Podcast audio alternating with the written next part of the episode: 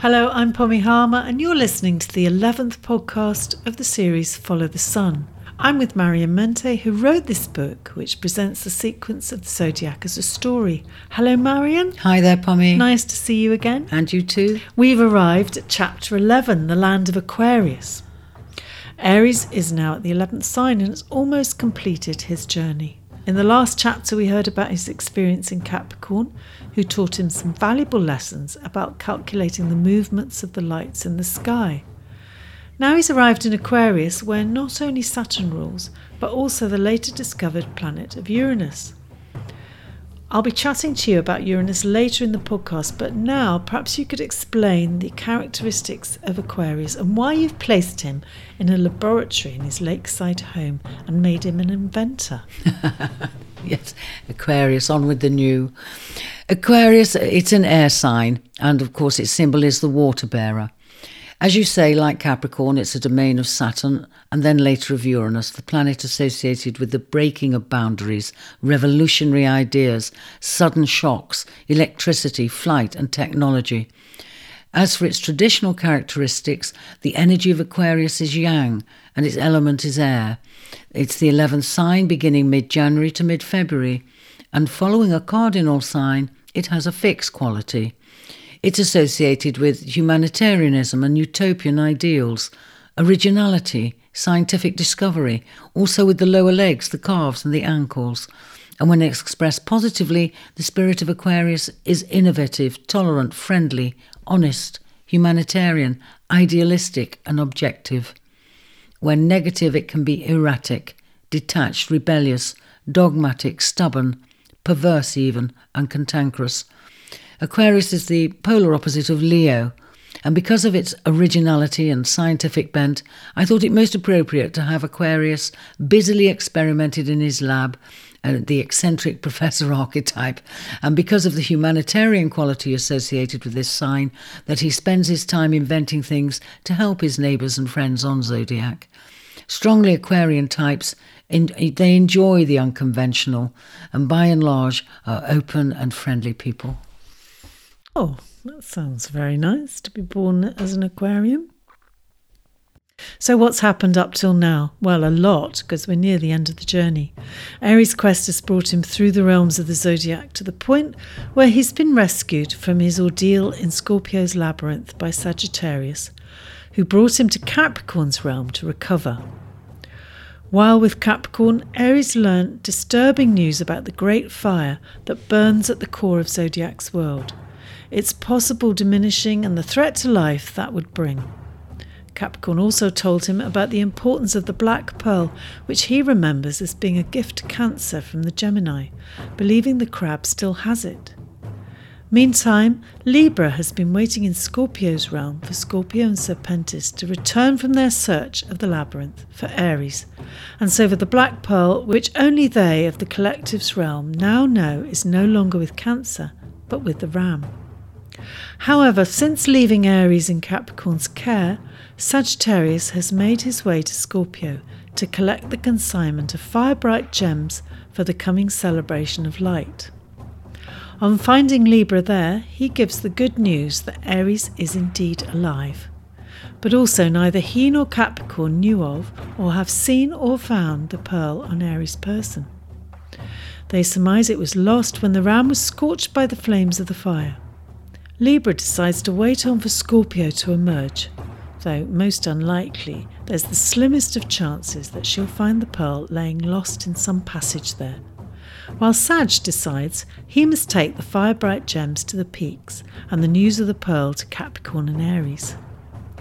But Aries has unexpectedly departed the peaks during a race with Capricorn and is about to most unexpectedly arrive at Aquarius's door.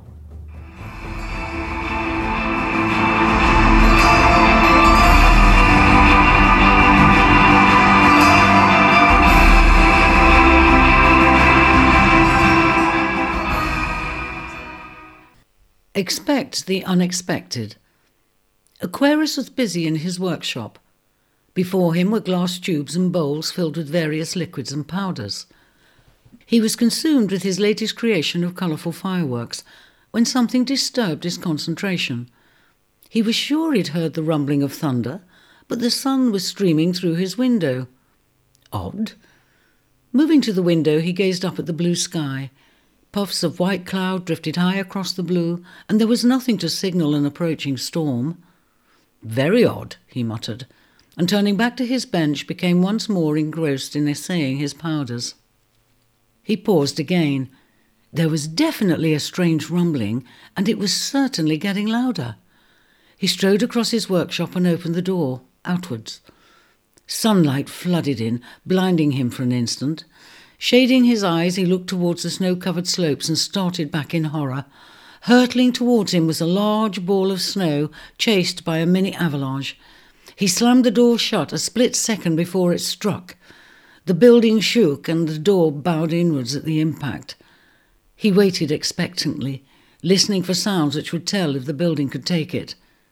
All was quiet. Very, very odd, he remarked, shaken as he strode back towards the window, grabbing a shovel on the way.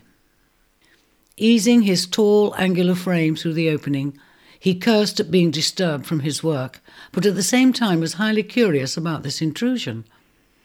Despite the force of the impact, the snowball was still intact, and with a view to clearing his doorway, Aquarius gave a few hefty blows with the shovel Immediately, muffled sounds came from the ball itself, which had also begun to wobble of its own accord.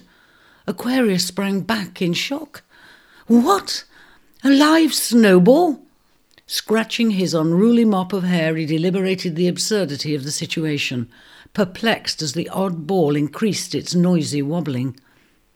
Enlightenment dawned. He addressed the thing. Ahem, is it, I, I mean, are you a, a sort of life form? It seemed a perfectly reasonable question. The snowball showed a deal more agitation, much to the ecstatic delight of Aquarius, who instantly proclaimed, A new life form! Oh my gosh, how fantastic! How beautifully bizarre! A wonderful new life form! Pacing to and fro, he was now beside himself with excitement. He must first determine if it has real intelligence, then establish a method of communication. Can you understand me? He bellowed, though why he imagined the life form was hard of hearing is beyond explanation. The ball began to shed lumps of ice, and he could definitely hear thuds from inside. Excellent!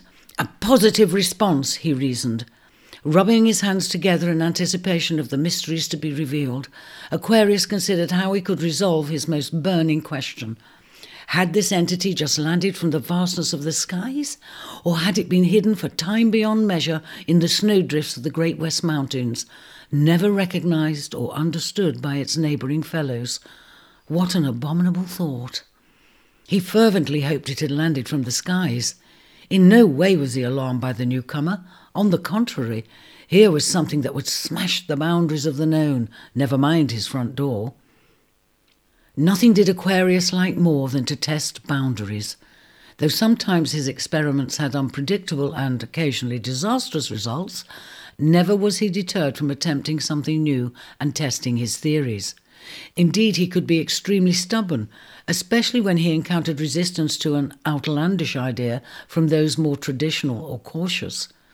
But here was something completely different for him to explore and understand, something totally new that would revolutionize thinking in his world. That he seemed a trifle eccentric, trying to communicate with a ball of snow, bothered him not a jot. Then the unexpected happened. The ball burst apart to reveal a ram in a black woolly coat. I am Aries, a c- cold bruise life form, he announced crossly, teetering from the mass. Shock turned to hilarity as Aquarius doubled up laughing at the comical scene. He wasn't too disappointed with Aries for not being the discovery of the age, being highly impressed by his outlandish arrival. Oh, you might find it amusing, chattered Aries, shivering, but I feel quite peculiar.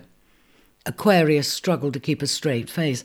Of course, of course. You have literally just broken the mould and are probably in a state of shock.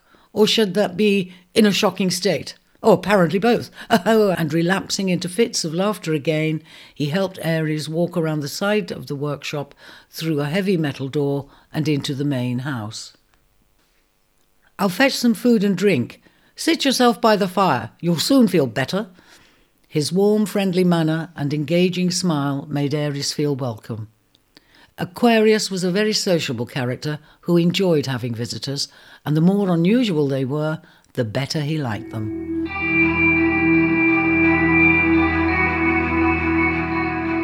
The room was light and spacious without clutter.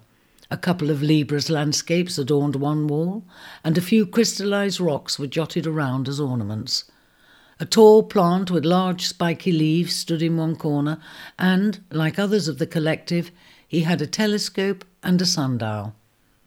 The clean lines of the large square room retained a Spartan feel, the only concession to cushion comfort being a right angled sofa sprawling around an open log fire. One of the walls was comprised entirely of a large picture window this had views onto a wide lake that seemed to extend from below the house itself. A high waterfall tumbled down the mountainside into the tranquil water, and tall pines interspersed with bright berried bushes grew along the shorelines. The scene was extremely picturesque.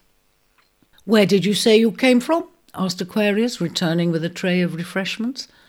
I didn't. But I come from the land where the sun rises first, began Aries, and I have travelled across the realms. Oh, how revolutionary, marvelled Aquarius, eyes wide. He knew Aries was sovereign of the headland and was intrigued that he'd travelled so far from home. It sounds fantastic. But before I hear all about that, where did you just come from? In the snowball, I mean. Aries told him about his race with Capricorn and abrupt departure from the peaks. Again Aquarius howled with laughter, and his mirth was so infectious that Aries was soon laughing with him. But then he felt anxious that Capricorn might be worried about him and asked if there was any way he could let her know that he was safe. It dawned on him that a sense of responsibility was his legacy from Capricorn. No sooner said than done, responded the earnest young man. Follow me. His speech had a sharp, decisive style, and his stride was long and rangy. There was nothing flowery about Aquarius.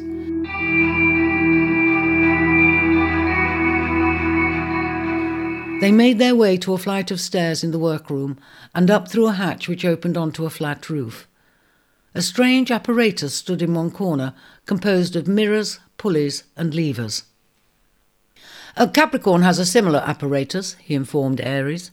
We usually send messages via the birds, but I recently devised this system as an alternative. However, I've yet to find a means of alerting each other that one of us is trying to communicate. Do you spend all your time inventing? asked Aries, impressed by all he had so far heard of Aquarius's achievements. Well, I suppose I do, replied his host. I'm driven to find new ways of doing old things, but my individual purpose is intended to serve the common benefit.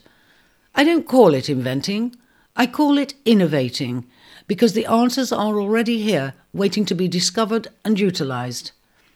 And taking hold of the levers, he began rapidly manipulating them, causing the mirrors to catch the rays of the sun and reflect them towards the mountain top. Aries watched intrigued. Look up there, pointed Aquarius. We're getting a reply.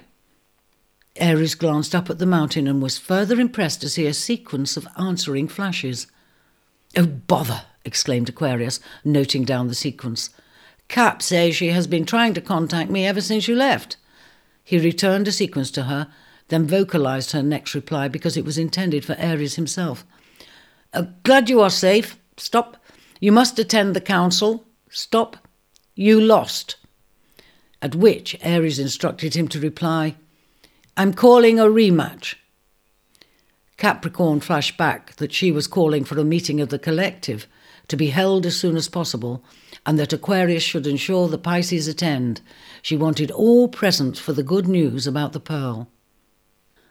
Once the messages had been exchanged, they returned to the house and talked far into the night. Aquarius was impressed by Aries' tale.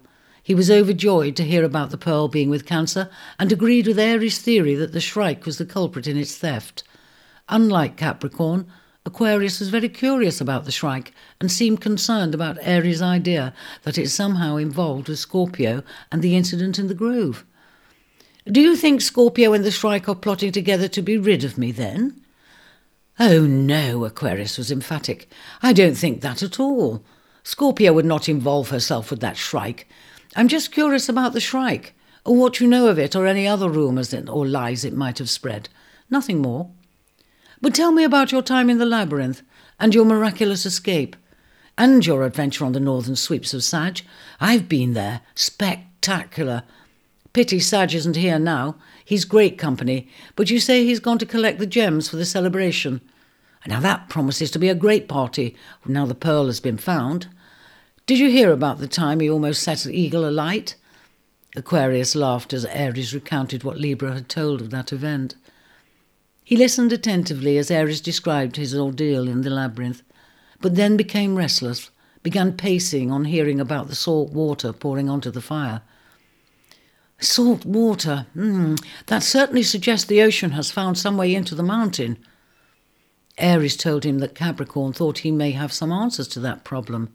Oh, that means she thinks I'm responsible in some way, he complained, throwing his hands in the air. But I had to test my new discovery. Its power is awesome. It can change life as we know it, he said, his manner becoming increasingly excited. Oh, from what I've heard, it has already changed things, replied Aries. He knew Aquarius was expounding about his explosives, and he was referring to what Capricorn had told him about the creation of the lower lake in Aquarius's realm. The explosives can't possibly have caused problems with the transforming fire, snapped Aquarius. I took the very greatest precautions when blowing up the rock to create another lake. There could have been no reverberation into the range itself. He looked earnestly at Aries, as though considering whether or not to say more, then spoke out. Um, there was another bigger blast, but that was done so far out to sea that no effect whatsoever could have been felt in the mountains. Again he stopped, his mind racing. He thought, but didn't say, unless there was some underlying fault, some shift in the ocean bed that had been triggered by the explosion. But he couldn't be blamed for the unseeable, could he? His mind then jumped from the matter of the underground lake and returned to the power of his innovation.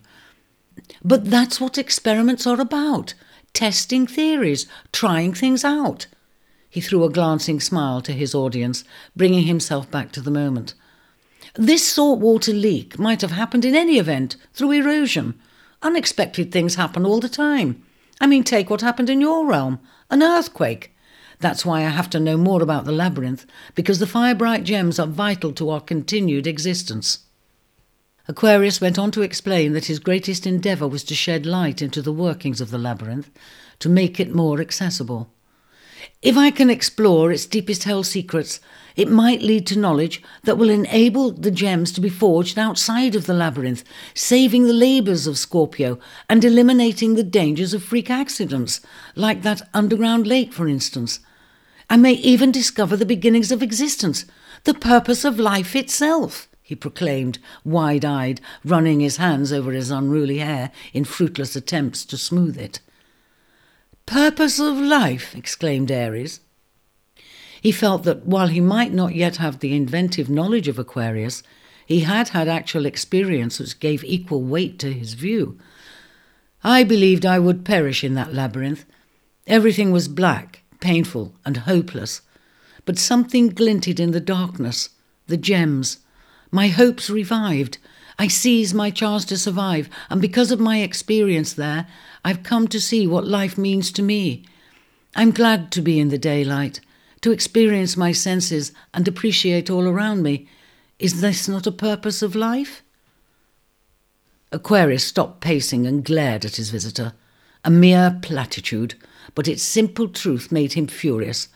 If he was to wholly accept that view, he would have to forsake his endeavours. His whole being resisted Aries' words. Oh, what about knowledge? What about progress? Are we to remain in ignorance? he railed. No, not in ignorance, said Aries coolly. He wanted to discuss this. As you say, you innovate. All is in place waiting to be discovered and utilized. When there is so much more to do, like improve communications across the realms or observe the patterns in the night sky, for instance, why bother to unearth the labyrinth? It can be explored and mapped more thoroughly, I agree.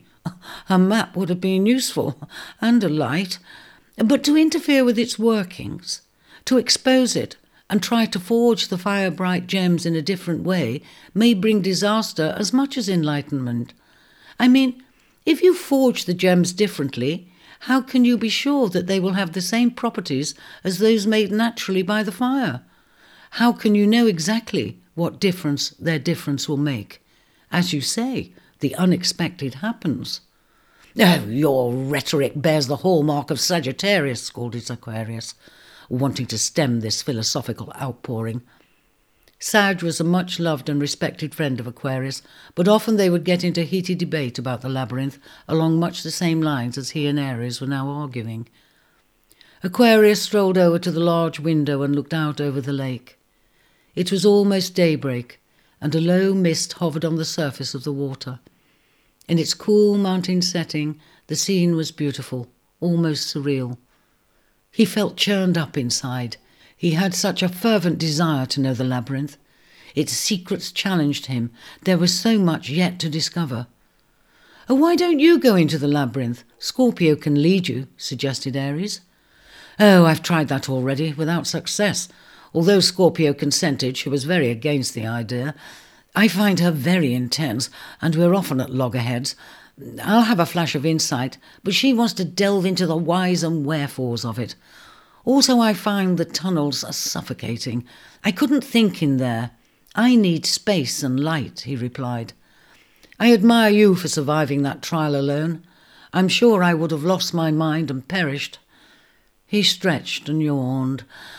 But that's enough discussion for now. We must get some rest before we take off for the Pisces. They'll be over the moon to hear about Picella's pearl, I can tell you. And fetching Aries a feather-filled quilt, he bid him good morning and went off to bed himself. Burying his head under his pillow, Aquarius didn't want to think any more about anything. Instead, he was looking forward to visiting the Pisces sister later, not only to bring them what he believed was the good news, but because in their romantic and sometimes muddled notions they often accidentally attained a clarity when he needed to ease his mind.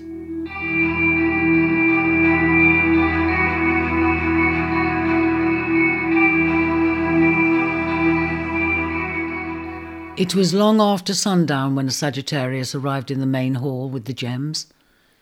He asked after Aries, and Capricorn told him he'd tumbled off the mountain, but had landed safely with Aquarius.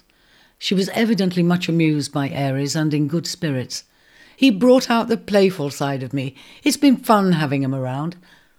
But her demeanour changed when she learned that the pearl was not with Cancer, nor, as far as she was concerned, was it with Aries. The fact is, he was burnt naked, as you know. You didn't see anything on him, neither did I. I nursed him and made him a coat to keep out the cold. If he had had anything about his person, anything at all, one of us would have seen it. She was quite adamant. Then all we can hope is that Scorpio will find it, said Sag. They both knew this was akin to finding the smallest of needles in the largest of haystacks. They would awake before dawn, and after a light breakfast, Capricorn said she would go to the watchtower and dispatch the other raven with a message for Aquarius, warning him not to raise the hopes of the Pisces, that the pearl was lost, and to expect her at his workshop that afternoon. There was no point in holding a meeting now, as she had messaged to Aquarius. Instead, she decided she would accompany him and Aries to the Pisces grotto and wait for Scorpio's news regarding the pearl good or bad. Sagittarius told her he would return to Scorpio's realm to wait with Libra for the outcome of the search. He would take one of the toboggans to speed him down the mountain and should arrive well before sundown. You will virtually have to fly down the mountain to make such good time, remarked Capricorn, concerned for his safety, although she knew him to be a superb sportsman. Aha, now there's a thought. I don't suppose Aquarius has left his flying machine here. He'd hoped he had. Oh, no chance. He keeps it so close I shouldn't be surprised if he sleeps in it, she grinned. Then I'll make the toboggan fly. Don't worry, I can handle it, he assured her. It'll be an easy ride over those drifts. He then became serious. If Scorpio has found the pearl, Eagle will get it to the Pisces with all speed, and all will be well. We will follow, taking the lower pass to Aquarius's realm, and your party could then join us there from the grotto. Although it's a little unconventional, there's no reason why the celebration can't take place around the lake on this occasion. He paused and placed his hands on her shoulders. If the pearl is not found, then Eagle will bear only the message that Scorpio, Libra, and myself are on our way to join you at the Pisces grotto to say our farewells. At these last words, Capricorn bowed her head and turned her face away from him. Her shoulders slumped as though some great weight had suddenly descended upon her. She now found it difficult to feel the slightest hope the pearl would be found, thought it was too improbable. The odds against it were far too high. Oh, what's the point of holding on to a false hope? Her voice sounded flat, defeated. Why not just accept the inevitable, no matter how dark? Sagittarius put his arms around her, comforting her silent tears. We must not despair, Capricorn, not until the last, the very last moment for hope has passed, he said gently, and quietly took his leave.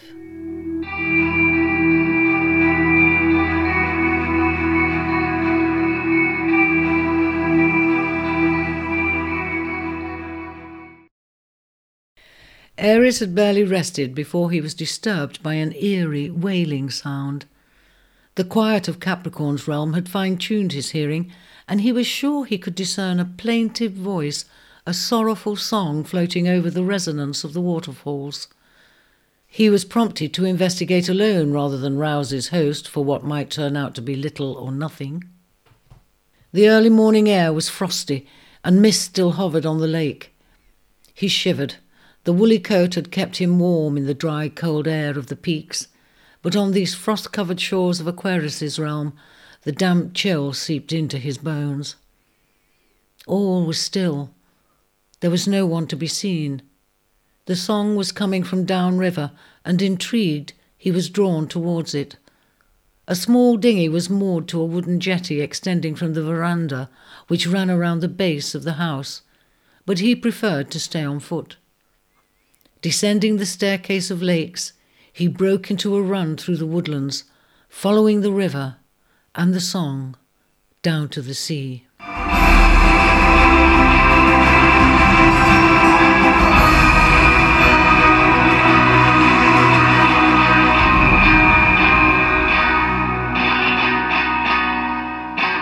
That was Marion Mente reading the Aquarius chapter of her book, Follow the Sun. So, Marion, since its discovery, as I understand, in 1781, the planet Uranus has been given to rule the sign of Aquarius, where its principle is best expressed. Tell me more about that. Yes, mm, the principle of Uranus is one's urge to freedom and independence of behaviour. Uranus has an eccentric orbit that dips above and below its ecliptic, and this eccentricity is deemed to give inspirational ideas, and any planet aspected by Uranus will be made more galvanized, more unusual in its working. It's what we call an extra Saturnine planet. That means it happens after Saturn. We could only see it with technology. And along with Neptune and then Pluto, all of which could not have been discovered without technology, and there have been many inventions since the discovery of Uranus. I mean, electricity was being experimented with earlier than that, later flight and communications technology. Um, and also, you know, I think it was the time of the French Revolution broke out at that time. There's great disruptions, all of that. And because it's of its unusual orbit, it's deemed to bring sudden disruptive changes or unusual circumstances in the area of one's birth chart that it's found. You know, if it's found in the, the, the place where you're, you know, home, the fourth house, very large disruptions in the home life a lot of the time, in partnerships or in career, wherever it's found, those sudden changes, unexpected changes can happen. The other two extra Saturnine planets are Neptune, which was discovered in 1846, and Pluto, which was first seen around 1936. Now, because it takes so many years for these further planets to orbit the Sun, they're deemed to be more generational in, in effect, unless they're very closely aspected to one of the personal planets, and those planets whose orbits fall within Saturn's boundaries. Yeah. Another way of looking at these three planets is that they are a higher octave of the earlier known planets, raising the thoughts and widening the outlook of humanity. I mean, Uranus could be deemed a higher octave of Mercury, Neptune, a higher octave of Venus, and Pluto, a higher octave of Mars. I never thought of those like that. I've never heard that before. Mm. Yeah, that's a school of thought that's been around for, for quite some time. But I mean, Neptune's interesting in itself. As I say, in 1846, I mean, this planet has to do with what hides itself from view, Neptune. I'm going to discuss these three here rather than after the next. Perhaps I think it's more valuable here. Neptune, 1846, this planet has to do with what hides itself from view. And true to its nature, it was discovered by indirect means, in that it was not seen, but its position was presupposed because of its pull had altered the path of Uranus. So, you know, to see that behind the scenes thing there. And around that time, ether was used in surgery, and gas began to be used for lighting. And these things escape if they're not contained, and Neptune is said to be concerned with the boundless, the imagination, the spiritualism, idealism, and drugs and the transcendence of the material. In one's chart, it signifies an area of life where one is woolly or uncertain, or too idealistic. But Neptunian qualities can be engrossing on a creative level if you're able to use the energy successfully. And Neptune co rules Pisces, whose traditional ruler is Jupiter, and that's the next podcast we'll come to. But anyway, Pluto, 1936, is the co ruler of Scorpio along with Mars. And as I said in that chapter, Pluto is concerned with elimination, transformation, and regeneration. That which was in the dark or enclosed is violently ejected. One development that happened with the emergence of Pluto was, of course, the atom bomb. Also, there's been the growth of psychology, where psychoanalysis helps the patient to eliminate from his unconscious much that's repressed there I mean, hence Aries' memory of his clan surfacing in the Scorpio's labyrinth. Oh, now it becomes clear. I understand it more. Thank you, Marion. You've been listening to the latest podcast in the series Follow the Sun. Look out for the next one where Marion Mente will take us into the last sign of Pisces. This is a story based on the sequence of the zodiac, so make sure you don't miss out by subscribing through your favourite podcast provider. Follow the Sun was written by Marion Mente. The podcast was produced and presented by me, Pommy Harmar, and this was a Black Pearl production.